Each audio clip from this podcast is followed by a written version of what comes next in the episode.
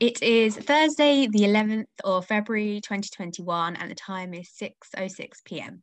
I am joined today by one of my best friends, Shami Shah. Hi, Shami. Hello. How are you doing? Doing good. Yourself?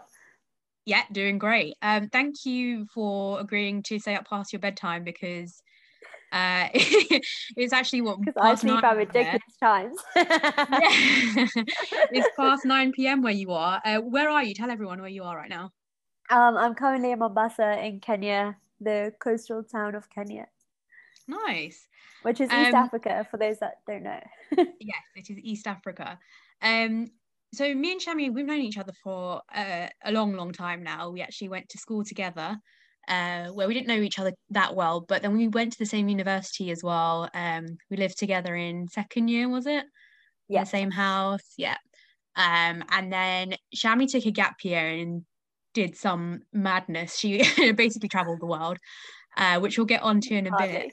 um, well, and now she's in Kenya. So, but your journey actually started in Kenya because you were born there, right? Correct. Yeah. And what was it? What was it like growing up in Kenya? Um, so I was born in Kenya, in Mombasa, where I am right now.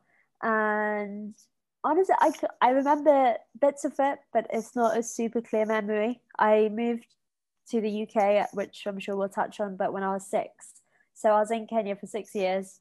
Um, well, how was it? It was it was it was all I knew when I was growing up because I obviously had no other experience and I hadn't been to the UK or I hadn't really been out of the country until I moved to the UK later on in life. The way we kind of live is it's three houses and it's three brothers, so my my dad and both his brothers, and it's open doors. It's a super communal space. We're in and out each other's house all the time, and it's just that kind of element of freedom which I love, and that family bond as well. So I always grew up in a very tight knit family um, when I was in Kenya, and I think I think that's what I remember the most about my childhood of being in Kenya. yeah, but again, as I say, my memory's so hazy. Um, I have like little pinpoints of memories, but I can't I can't remember a whole lot. Did you ever think when you left for the UK that you would be then back in what take 20 years or so, that you'd be back in the same setup with the three houses and all your family around you? Never, never.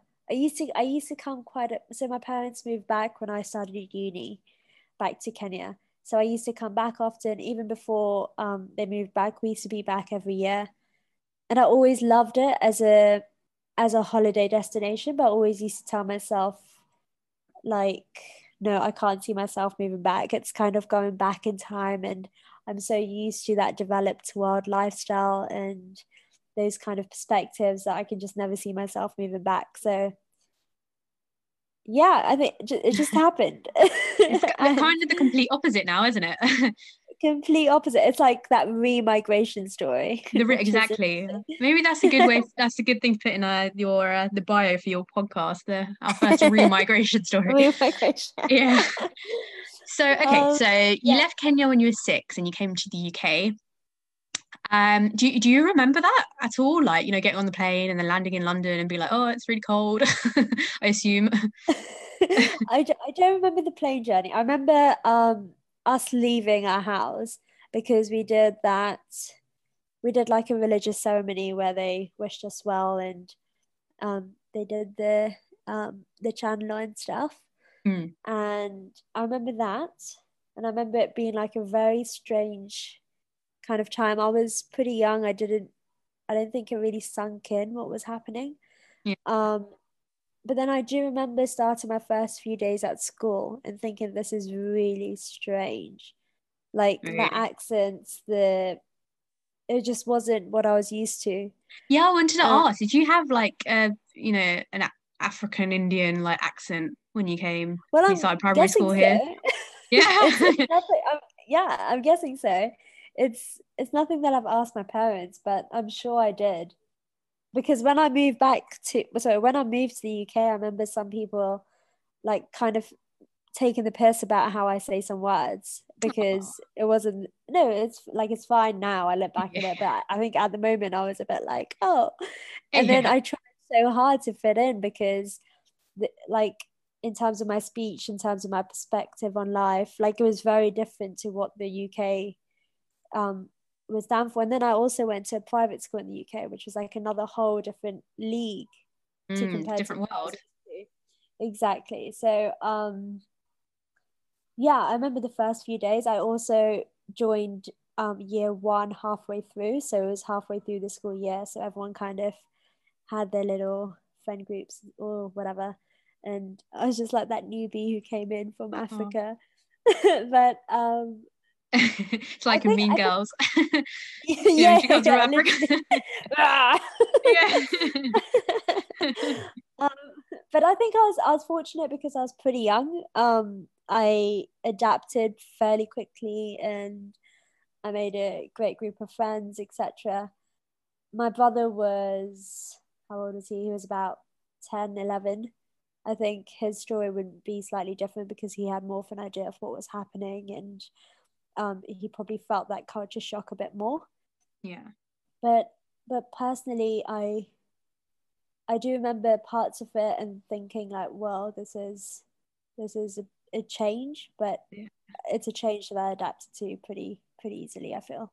Well, one thing I like to ask all the guests is about their sense of identity or culture and how that's changed. So, if we're talking about, let's say, high school, we both went to the same yeah. high school in London. Yeah. Um, how would you have described how would the old Shami have described herself back then? Did you identify yourself as you know Indian, or you, were you still very much no, I'm Kenyan, that's like within me, or did you feel like a London girl, a Croydon girl? how do you feel? Yeah, it's something that I've I've been quite confused about. Um, I've always been very proud of being Kenyan, so like I have a real love for Kenya and Kenyan people. So um I think that's always been at the forefront and whenever I meet new people um it always does kind of come out that I was born in Kenya.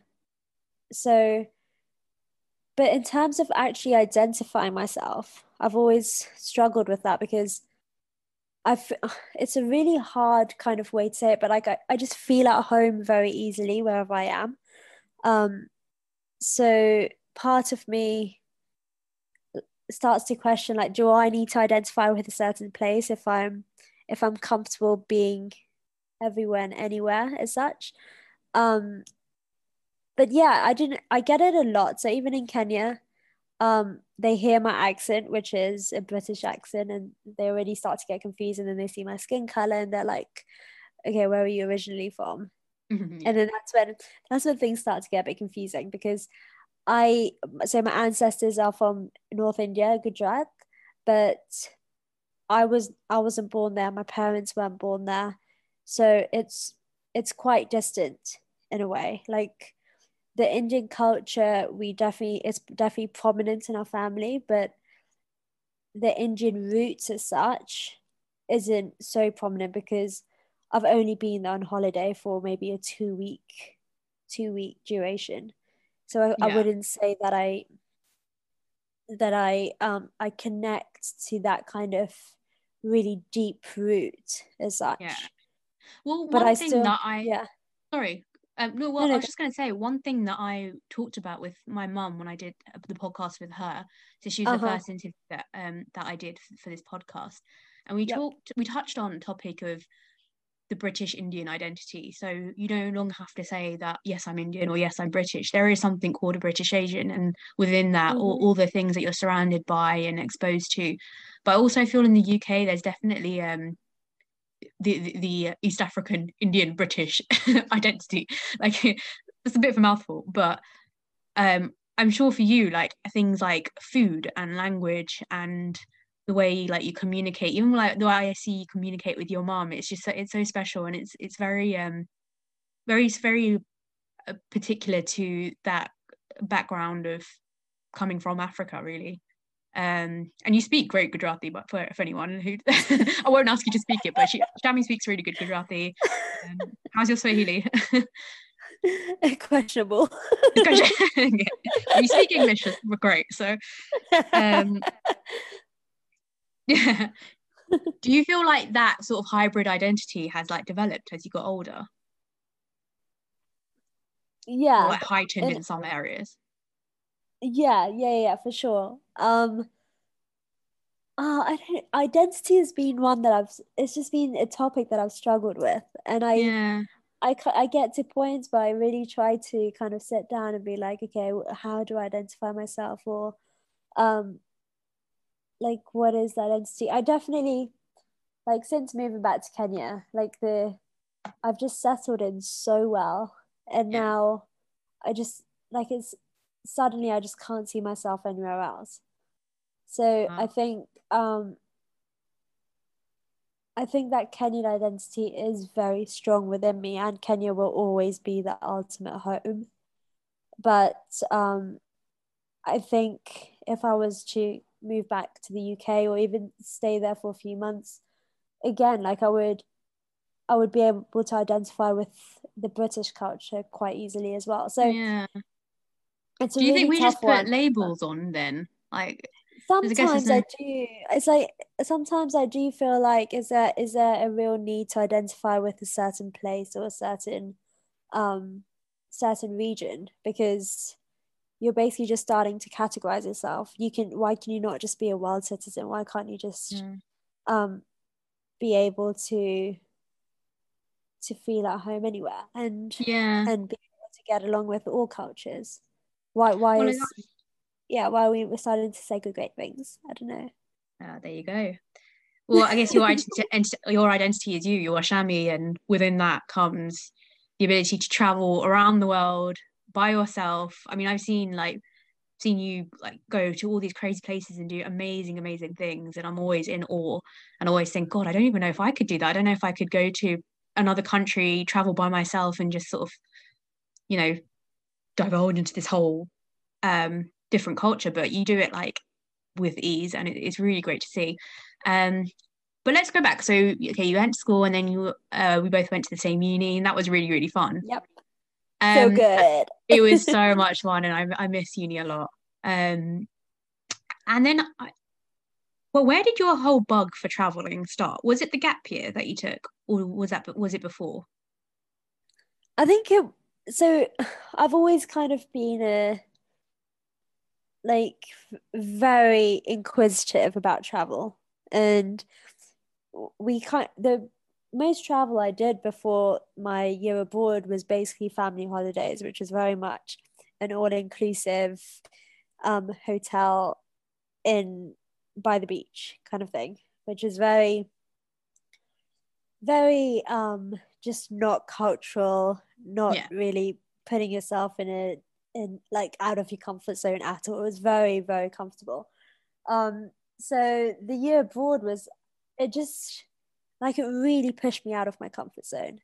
And I really made myself get out of that comfort zone as well. And then discovering things by doing that, I think is what created that real travel bug. Because yeah. I, I just discovered and explored so much of personally of myself, but of the world in terms of cultures, in terms of people, in terms of perspectives. And I just, I don't know, there's something infectious about learning from a different angle. Yeah. And I think that's what I really, really enjoy about exploring different places. Travel. Can you tell mm. us where, where you went to uh, in your gap year? Yeah, I did a semester in Hong Kong at HKUST, Hong Kong University of Science and Technology. And then I did my second semester in Monash, Melbourne. Um, but then I was quite lucky because Monash, I basically had about two weeks, sorry, two months in between both both semesters. So I managed to do a fair bit of traveling between that as well. And where was your like favorite place to go when you were traveling in that gap year? Uh, Is that too hard of a question? I get asked it so much. Um, really? It's a really hard one. Like Hong Kong in general pushed me quite out of my comfort zone. It was I was in the suburbs of Hong Kong where a lot of people don't speak English. Um, I'm a vegetarian. Vegetarian food was very hard to find. Mum, mum packed me some theplas, and that was literally mm. like the biggest godsend. Yeah. such a treat. For those of you who don't, Um, for the, for the people who don't know what thepla is, how would you describe it? I guess like a chapati. like yeah? a savory pancake. Yeah, yeah, like, like, a spicy and it just tastes so good. too good. Really good. so um yeah, and then Melbourne was super easy. Everyone spoke English. Like veganism even was a huge thing there. So like veggie was a walk in the park. Um but it was so so beautiful to travel, so easy to travel. So I really like that aspect. And then later on that year, um, I went with my with my cousin on a road trip to from Kenya down to the Vic Falls, and I think that was one of my highlights of the year as well. We traveled down um, by car and we camped in various national parks, and it was my first time really seeing Africa, and I think Yeah. that's that's one thing that really just like hit me. Like this place is just untouched Yeah. and insanely, insanely, not even just gorgeous, but in terms of the culture, the richness of it, it was just really special. So, Well, from what I've what conversations I've had with um, other Asians who live in in East Africa, especially, uh huh, is uh-huh. that the Asian community there is very much in a, their own little bubble in terms of like who Mhm. they socialize with, where they go to school. Um, you know, everyone has like security guards, or, like dogs, or like you know, it's all gate a gated community. it is, um, yeah. Yeah. Did you feel so? Was that road trip the first sort of sense of like what actual like Africa, Africa was like? Yeah, in a way, it was still very much we were we were in our own car, so we had that kind of I wouldn't Mm, say separation. protection, but it was more yeah, like a separation. Yeah. Um, but that's something I'm really trying to get over within since I've moved back to Kenya. I'm really trying to um re- relate more to the locals. Really, what's the word like um Integrate.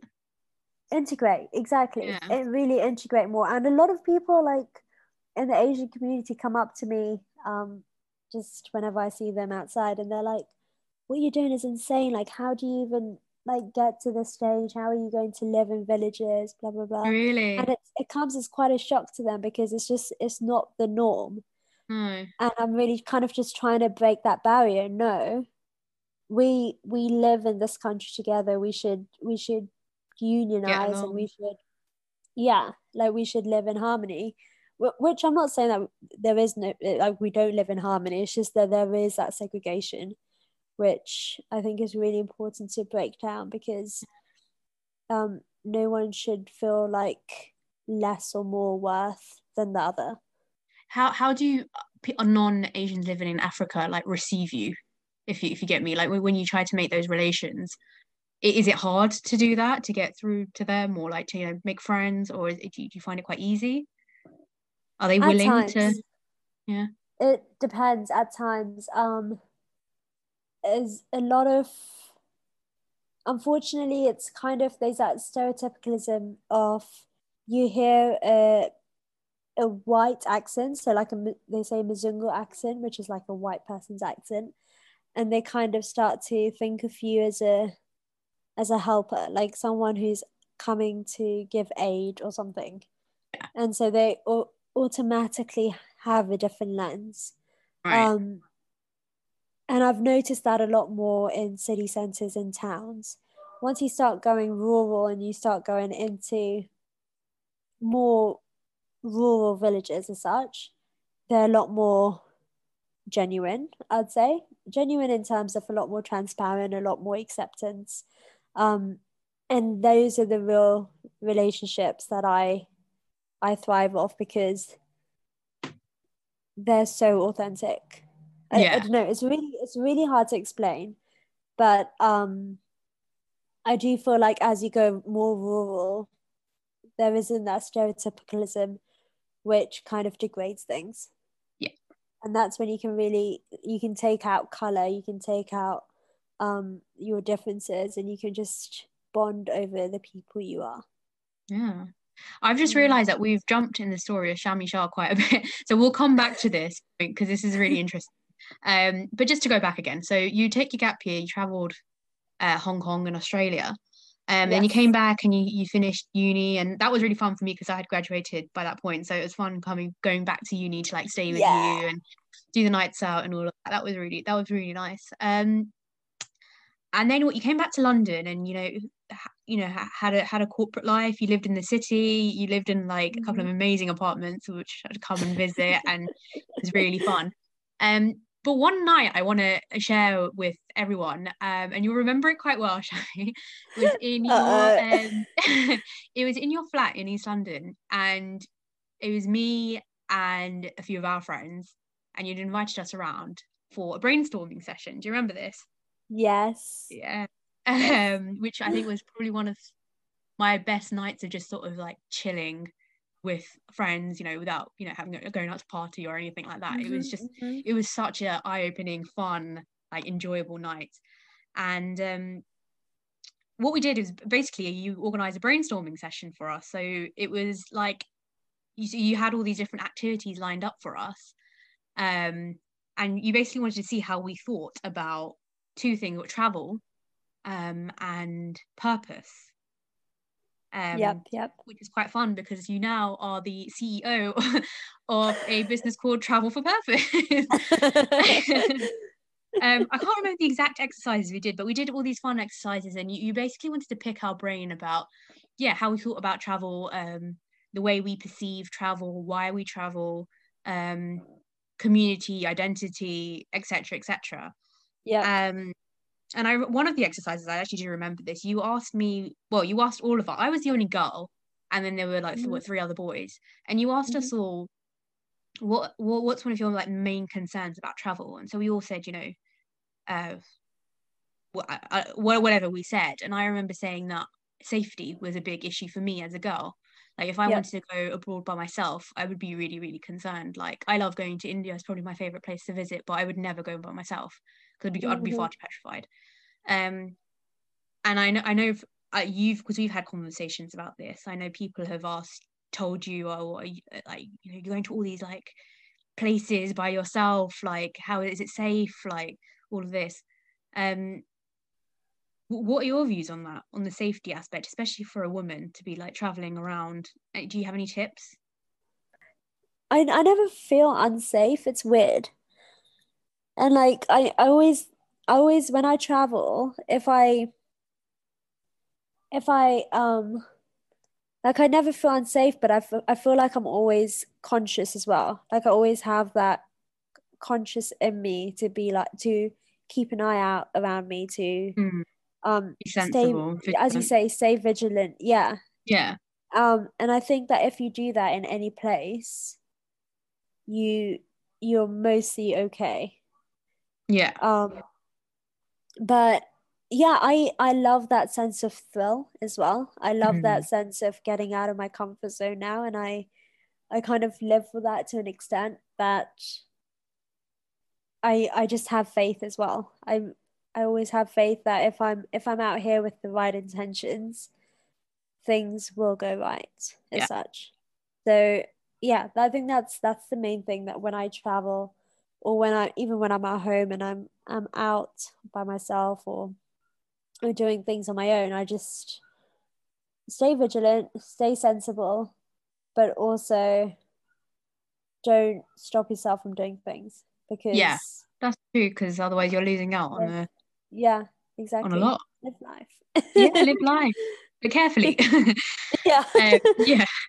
Okay, so yeah, so that night in East London in your flat, so we were all talking about travel, yes. um, why we want to travel, um, but specifically when we travel, say we go on holiday, when we get to that destination, what mm-hmm. what what are we doing when we're there, and why are we doing it, and what are we trying to get out of it? And we talked yep, a lot yep. about the community that you're traveling to, and whether you have any sort of sense of whether you want to give back to that community that you're traveling to. Mm-hmm. Um, and I guess if you, you know if you're going on that you know that that you know those packaged beach holidays with your family and you you know you just want to go to have a good time that's great that's fine um but then i remember you saying about but even the people that serve you the food that they're they're there that's their everyday job you know that's their bread and butter um yeah. the cleaners or you know the beach staff for example um like what are you doing to like help them and and is that something that you're conscious of and that's really made me think personally about my travel obviously right now with covid and no one's traveling anywhere um but I thought it was really cool. And you never really told us why you were asking us all these questions and making us do these activities. You kind of just said, okay, guys, we're going to have a really fun night. Like, just follow my lead. And it was really fun. We didn't ask any questions. We just, you know, went with it. But that was actually the beginnings of um, something really, really great, which you started. And I'll, I'll let you explain it to everyone. So, what is Travel for Purpose? Yeah. Firstly, that was an awesome night. And I kind of got these guys. Um, I, I've I'd been brewing this idea in my mind on paper for a while. Um, I'd say for a few weeks before before consulting them, and then I got them in a room and we did a few activities, as Shell said, and then it was awesome because we you guys came to the exact kind of bullseye of what travel for purpose is, and and you guys got it like straight yeah. on. So um and we didn't know was, we didn't know that travel for purpose yeah. was a thing. So yeah, exactly. And then that's when I came out with the whole thing. So basically, travel for purpose is a platform that allows you to travel with a purpose, essentially. So I believe that travel should be done more mindfully and with with more of a of a purpose. That's a really shit. Yeah, like a reason to go there, and yeah, yeah, so it should be done more mindfully and with more of a reason to go there. So what we do is we talk to the traveler and we pinpoint certain attributes of what they would want from the trip. So that could be, for example, wellness, um, animal, well, adventure and relaxation, for example. And mm. then already they know what they want out of the trip. But that way we can also ensure that we provide that through the itineraries that we provide. But the real reason for this is to make sure that each, they're mindfully traveling, which means that through travel for purpose, we make sure that all our experiences have a positive impact, both environmentally and socially. So, through that, you're making a positive impact while you're traveling, while you are mutually having a great experience, hopefully. Um, another thing that we really try to touch on is that mutual benefit. So, as you say, when you've been served at a restaurant or a beach bar, beach cafe, whatever it might be, that person, that's their day to day job. And they're coming across so many tourists that just don't really regard them as a as a person as such. They just regard them as a waitress and I'll order my food and they don't take that time out to speak to them to learn from them. And that's really one of Travel Purposes core values, taking the time to learn from others, but also mutually giving back to them with whether it's information, whether it's a, an insight, whatever it is, being able to have that mutual learning experience, which is so crucial and so beneficial when you're traveling. Yeah, so let's yeah. touch let's touch a bit more on that because I know that you've been doing if anyone follows Travel for Purpose on Instagram, you will see. Okay, so there's the rest of us all locked in our houses in the UK doing absolutely nothing. no, don't. endlessly buying on Amazon useless things that we don't need. And then you scroll through Instagram before you sleep and you see Travel for Purpose in these amazing places. I know you've been doing loads of road trips and um I've, I've honestly it's just been such a fortunate. I yeah, it's great. It's, yeah, it's now. It's tell me, mm-hmm. is that market re- is that research? What you're doing? What is it you're exactly doing? Yeah, yeah, yeah. All of 2020 was research. I was, I was reach. I was going to places, um, building relationships, understanding the place, understanding the culture, understanding what trips we can offer through travel for purpose, um, in that specific area. Right. And and parts parts of my trips still are research, some are more client trips now, but um it's a variance. So say if I came to you and I say, Shami, you know what? Say the pandemic's over and we're all good to travel, right? You know what? in, in a fairy in a fairy tale world. And I said, Sham, you know what? I really, I'm really into, I really want to come to Africa. I really am into say hiking, and I really like mm-hmm. animals. Mm-hmm. And mm-hmm. I, I've like you know I've only got one week worth of annual leave. What would you do for me if I had asked you to provide me with your services? What the kind of things would so, be? Yeah, so right now we're focusing on um, the Kenyan coast and Tsavo, which is the national park that's closest to us from the coast. So, um, a lover of hiking, I would probably start start with and animals. Start with a trip to Tsavo. Tsavo is the largest national park in Kenya, um, and it's abundant with beautiful hiking trails as well as wildlife. So, spend a few days there. We we work with a few villages um, with women that make like baskets from sisal and stuff. So you can go visit them learn how to make baskets um, go with some rangers on uh, some hikes. You need to take rangers obviously because you're out in the wild. So you're not sure what you'll come across. Um, going so, back to that whole safety element exactly so i'll hook you up with a ranger right. um, and then yeah experience a safari um, I'm a huge fan of camping, but I would obviously put that out to you in terms of what accommodation preference you'd like. But we we also only partner with accommodation um, accommodations that are eco-friendly and giving back to society in some way. So we have a range of different um, I wouldn't say levels, more more options in terms of luxury to basic. And yeah, and then come to the coast because the coast is beautiful. And yeah. that is definitely still... the next place on my bucket list is Kenya. I've done I've done Zimbabwe, I've done the Vic Falls, which is beautiful. Um, yeah. But I really, really want to do Kenya. So I honestly can't yeah. wait to have you there. As soon as I'm allowed to like leave England, I will be. So that's really fun. Karibu. Welcome, welcome, welcome. Um, and again we've jumped again so we were in classic. we were in your flat in east london and then uh you, you, know you revealed to us that this is your plan essentially and that you've got this desire to go back to kenya and do this field research and start this whole thing up now, at the time, did you have any idea about a little something called the COVID 19 pandemic? Absolutely not. It, yeah. I, I think I think we had this did we have the session around December? So like COVID wasn't even like it in the news at yeah. all. It wasn't like even within China.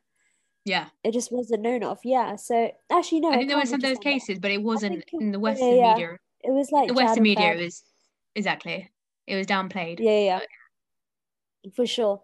So basically, I had this idea when I was when I came to Kenya in December, Jan, and when I travel, I try to travel as authentically as possible. So I try to live with a local family and then get involved with local activities, whether it's like helping out on a farm or um, going going whatever whatever the local activities are. So um, I was going to say going fishing, but I don't believe in fishing, so I wouldn't do that. Yeah, I understand. Um, so, so yeah, I tried to seek that in Kenya, and Kenya's home. Um, but I hadn't really got been involved with the real local activities of, for example, going to fetch firewood or going to um, build a house from scratch that you're going to live in. So I tried to seek that kind of experience and it was it was quite hard like nothing would really nothing was really popping up um, when I tried to do that. And that's when I thought that there was a gap in the market and how how we can showcase and really let people experience Kenya authentically with everything I mentioned beforehand of that mutual learning while benefiting positively, etc. So yeah, I I started then I came back to the UK, I started brainstorming, we had this session and and then I started working on it. Um and it was always a side thing. Like it was always something that was there and I'd love to see it come to come come to life. but I wasn't quite sure when or how exactly. Yeah. Um, then COVID happened. We all started working from home, as you know, mm. and no, we went well. into lockdown. yeah. yeah. and we went into lockdown, and my mother came from Kenya um, to be with me for a bit. And then she ended up getting stuck there for about three months. and then it got to a point where I was like, my, my father was alone here and, I, and we needed to to get back. So I ended up coming back with her. And then I basically got stuck here as well. So it all kind of just happened. Like I, I had some, I had my weekends free. So I would start doing research and start, as you, as you say, going on a, a few trips and um, building up the, that base as such. And yeah, it's just, yeah. it's just happened very organically and I look back now and it kind of still jazzes me like how every like how yeah. my life has drastically changed over the last year. Um, Crazy. Um, and I'm sure loads of lives around the world have because of this one pandemic. But yeah, it's just it's happened and I'm super grateful. Yeah. Well, so, something I don't want you to downplay and I want everyone to know is how much hard work you put into this. And um, for anyone who says, you know, I don't have enough time in the day to do X, Y, or Z or fulfill my dreams, fulfill my passions. I mean, I've seen you literally work nonstop around the clock, always, you know, meeting deadlines and planning ahead. And um, something great about you is that your ability to just like communicate with people and build connections. And um, I know that's how you had a, a, sort of a mini team with your like you know web, your website which looks amazing um the guys have helped you out with that shout out to them. They know who they are. They're like incredible. Um and yeah you're definitely a, you're you're a people's person which i think is one of the main reasons for the, success, the success of your um company. It's a shame it started now and we can't you know all go abroad and whatever but i'm sure there are people eager i mean eager to leave the country as soon as we're allowed to. So um, yeah, hopefully anyone listening, please give Travel for Purpose a little little shout out, get in touch. Um, and I appreciate that, Shells. Thank you. No, of course, of course, has to be said. But something something I would say is if you're if you're passionate about something, there'll always be an energy just driving you. So like I would I'd come back from my nine to five, which was obviously usually more than nine to five. Mm, yeah. Um and I would just I would I would be so pumped to just work and do something to take travel for purpose to the next to the next stage because I was so passionate about it. So really being able to find that passion project and you would just you would just see and feel yourself flow with it because you're you're so eager to see it grow. Um and I think I think that's the key. Just finding yeah. that one thing that that just makes you go and and then anyone can do it. Yeah that one thing that drives you that you know that fire exactly. inside like people talk about yeah. is the real thing. So and you've like manifested something great from it. Um and i'm really excited to see the future for travel for purpose. I think it's it's great. Um but asking about the future where do you see travel for purpose in the next say let's say five years time? Oh tough one.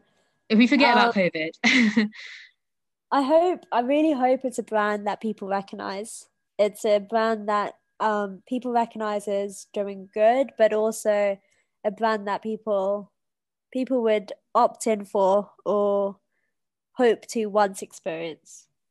Um, we fo- we're currently focusing on the Kenyan coast and Tsavo because I'm based on the coast, so it's easy reach for me. Um, I'd love to expand to the whole of Kenya, so more up country, and be able to take Kenya as a whole. And then maybe even a few destinations around the world. We have a connection in Ladakh, which is in the Himalayas, um, next to Manali, yes. actually, which Shaylee is super, super close with. So, um, yeah, maybe even be able to create some collaborations and partnerships to take Travel Purpose as a brand to to other places in the world. But let's yeah. see, let's see what comes out from it. As long as we make an impact, I'm happy. Yeah, for sure. Um, if you had to describe travel for purpose in three words, what would those three words be? You can take your time. That's a hard question. Oh. I'd say joyful, impactful, and change maker. Yeah, I, I, really hope people people jump on travel for purpose trips and figure out and notice a different way to traveling. And that will make travel sustainable because right now travel is at a point where it's just not sustainable um, for the long run. So mindsets need to shift and people need to to hopefully see the light in a more sustainable way of traveling. Yeah for sure. Yep.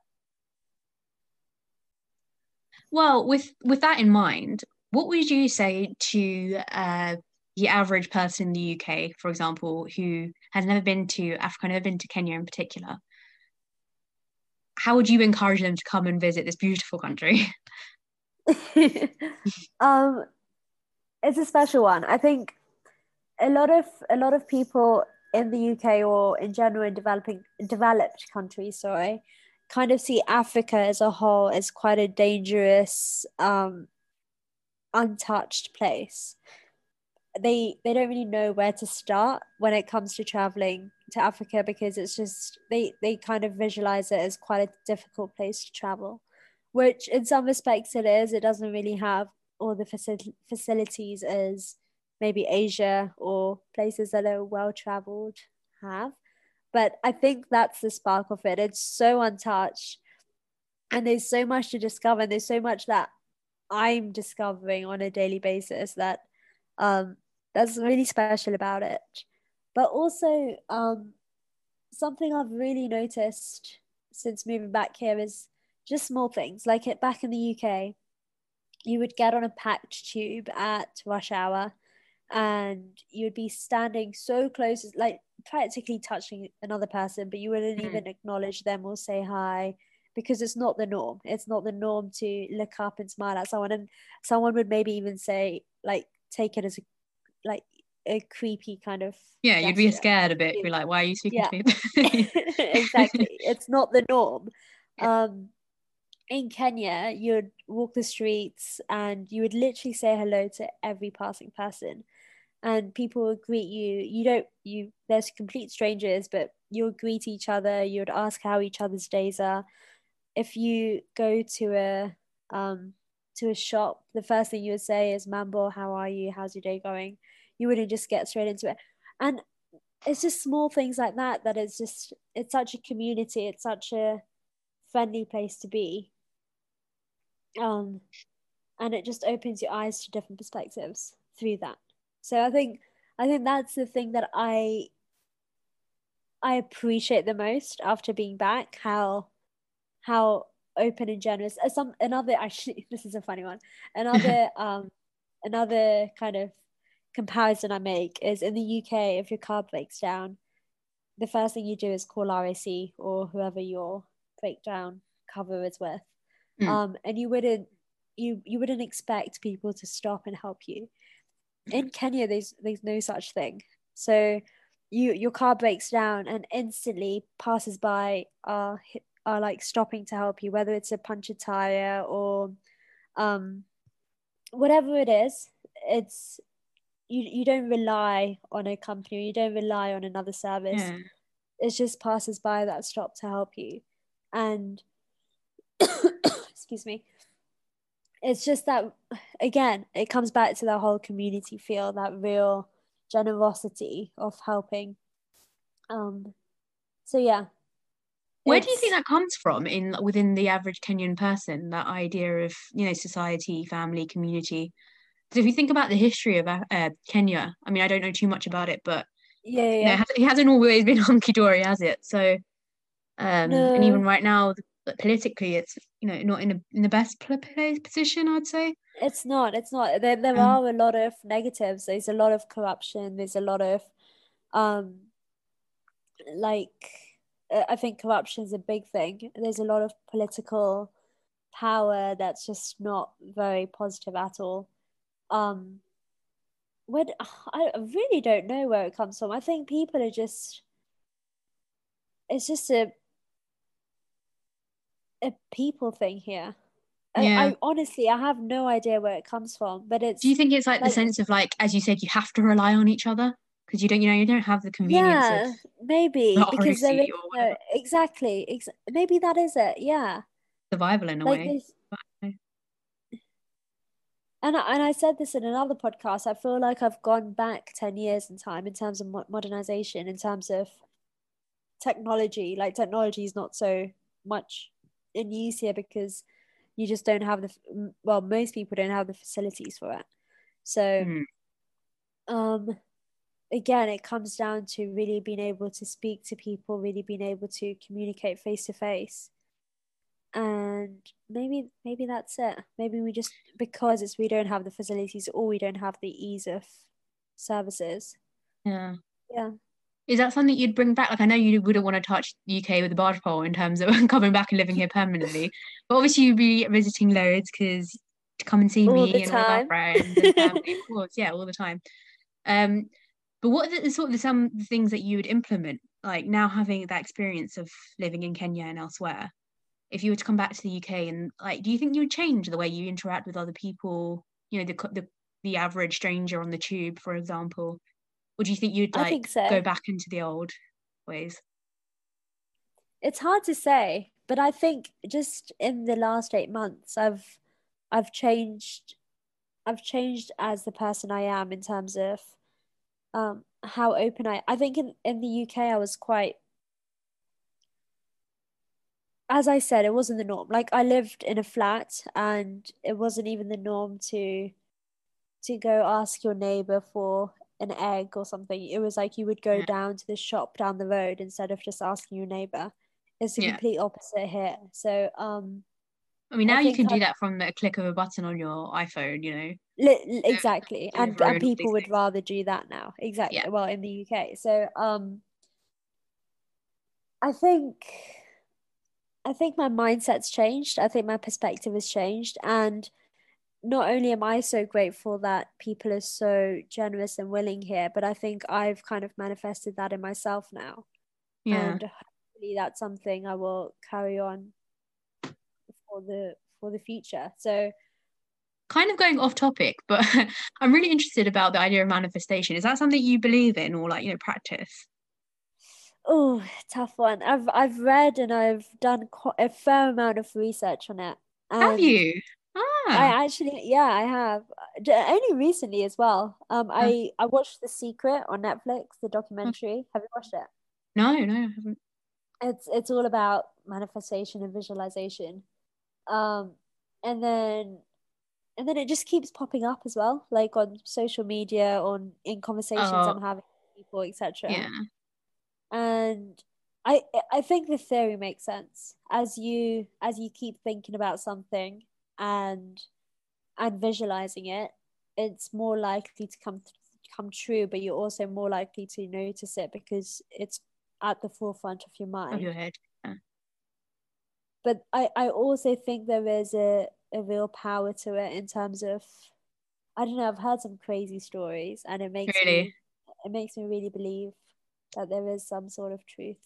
I mean, a part of me thinks when you keep on visualizing your like a specific goal, it makes you more driven to want to work towards it. And obviously, yes. when you put in more work, the likelihood is you're going to get that end result. Um, exactly. Um, I know that's a really di- diluted version of mm-hmm. one have theory you, of manifestation. Not really. Um, I haven't really. Uh, yeah, no, not really. Um, yeah. I have a lot of like goals and all of that. mm-hmm. um, yeah, I, I haven't. Um, but that, it's it's an interesting topic to uh to read about and discuss. Um, it's very interesting and it's it's something that's quite new. It's something yeah. that's just people are starting to notice now. And in my in my meditations, I start I I create a space for some visualization and intentions, etc and I think I've I have realized a difference when doing that and then taking on the day after visualizing an intention. So yeah, there's, yeah, as you say, it puts your it. yeah, it puts your purpose at the forefront of your mind, I guess. Exactly. Yeah, yeah, yeah, and you're you're already starting with that with that drive. Yeah, you start your day that way. Exactly. Right. Ah, well, Shami, to end off, I thought we could do a really quick, like a quick fire round. Um, yes. So if I ask you some questions and you just give me the first thing that pops into your head. Um, all right, so here we go. What is your favorite book? Um, oh, I was talking to my niece about the Secret Seven and Famous Five this morning. She's ten, Ah, and yeah. throwbacks that Yeah. I used to love those. Um, but a legit favorite book. I there's a book by um. Oh shit! I forgot his name. Oh. I am so bad with remembering things. It's okay. telling Well, what- it's- do you remember the topic, or the genre? What it It's was by about? the guy who has G. How have I forgotten his name? Oh man, I have I have so many books that I've thoroughly enjoyed, and I just don't remember Yeah. any of them. It's so bad. You're an avid reader, aren't you? Um, Um, I do I do enjoy reading. I do. yeah, same. We're talking about talking about throwbacks. I for anyone listening who's mild, mildly like of the same age as us and probably a girl, if anyone's interested, Tracy Beaker is uh, making a comeback Yes. um, as like an adult Tracy Beaker. I saw an advert for it on Instagram or something. So she's an adult and she has a child or that she fosters or something. Um, No. and um, that it was just some, I I had the biggest grin when I saw that because Jacqueline Wilson, uh, who writes all the who written all the Tracy Beaker books, was like my idol. Like when I was young, she's what got me into Uh-huh. reading. Um, and yeah, great children's author. So talking about throwbacks, that's yeah, definitely one. Um, That's awesome. What what what like channel is she going to be on, or is it just going to be online? I don't know. I just saw like a snippet somewhere. Um, I'll look into I it. used to though. love Tracy Beaker. It, it was just the best. It was just simpler times, right? All right. Um, back to the you. quick fire round. Okay, Um, Can we What go on is- to another question? yeah. What is your uh, what is your favorite um type of food? Crepes, savory and sweet, Okay, so if it was savory, what kind of thing would you be going for? cheese and mushrooms, Oh, nice. straight up. Yeah. Oh, maybe some spinach as well. Yeah, Mm. cheese, mushroom, spinach, Nice. and sweet would be a straight up Nutella and strawberries. Oh, it has to be done. Has to be done. Nutella is so good. I just Um, remembered those chocolate coated strawberries you've had yeah, on we the brainstorming session.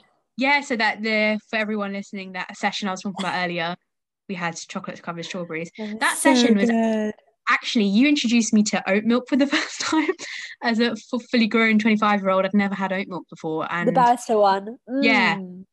barista the barista Oh, one yeah. a barrister is a lot I remember This making that point to you then as well. You. Yeah. i had it in coffee for the first time and i like blew my mind and i've i, I have oat milk now in my coffee exclusively and now i want my my brother and my sister-in-law to drink uh, uh, oat milk in their coffee now only as well so yeah Amazing. I that's one that's one thing I miss so much here. We don't get it. So I have to I have to make it fresh, but it's not the same. Yeah, well, you just wh- what is it? You grind it or grind oats? Yeah, you basically um you let it you let it um be in water for a while and then Yeah. you you blitz it and then you just sieve it. Yeah. Oh, And it's not the same. It's not the same. Yeah. Oh, so good. same. Um, I've completely lost track. Where were we? okay, I'll move on to another question. Um, final question. Um, name one place which you haven't visited, which is next on your bucket list. Bhutan. Wow. Any reason in particular? Um, I, I don't know if you know, but it's got a, it's got this daily, daily visa you need to buy. So you need to pay a daily charge for being in the country, which is quite extortionate. So because of that, it's so untouched. oh, Um, course. Yeah. and it's, it's just a place that I've, something about it. it is just like it blows my mind every time I read about it, and I've got that that thing in me that's just like I need to get there. Itch. Yeah. So Hope one day travel for Hope- purpose can um, facilitate trips out there as well. That would be cool. I'm not sure about that, but we'll, You never we'll know. try our best. yeah build those connections um well yeah that's that's about it for today but thank you so much Shami thank you for taking the time and um, Thanks for having me. Thanks for asking. I No, honestly, I'm I was so I was so touched when you asked me, and no no I Uh, definitely um yeah, talking about migration and travel you're the first person I think of especially the word travel. I just think of Shami straight away. So yeah. Um, do you want to just quickly say what your you know social medias are, your website name, and everything? Um, everything goes well. by travel for purpose. Four being the number. Nice. And yeah, reach out. I love I love chatting to new people and having yeah. cool discussion. So Shami is a very nice person. So if you ever want to just speak to her, like actually DM her and like you can have some good chats. I hope I'm not like opening your DMs to like loads of people here, but she, she's great to speak to. So if you have any questions about travel and all of that, check check her Instagram out. It will make you feel very jealous, but it, it's great. It's it's the type of content we need on Instagram now in this day and age when we're all cooped up. So give it, give it, check it out. Thanks, Shami. Thank you. Bye.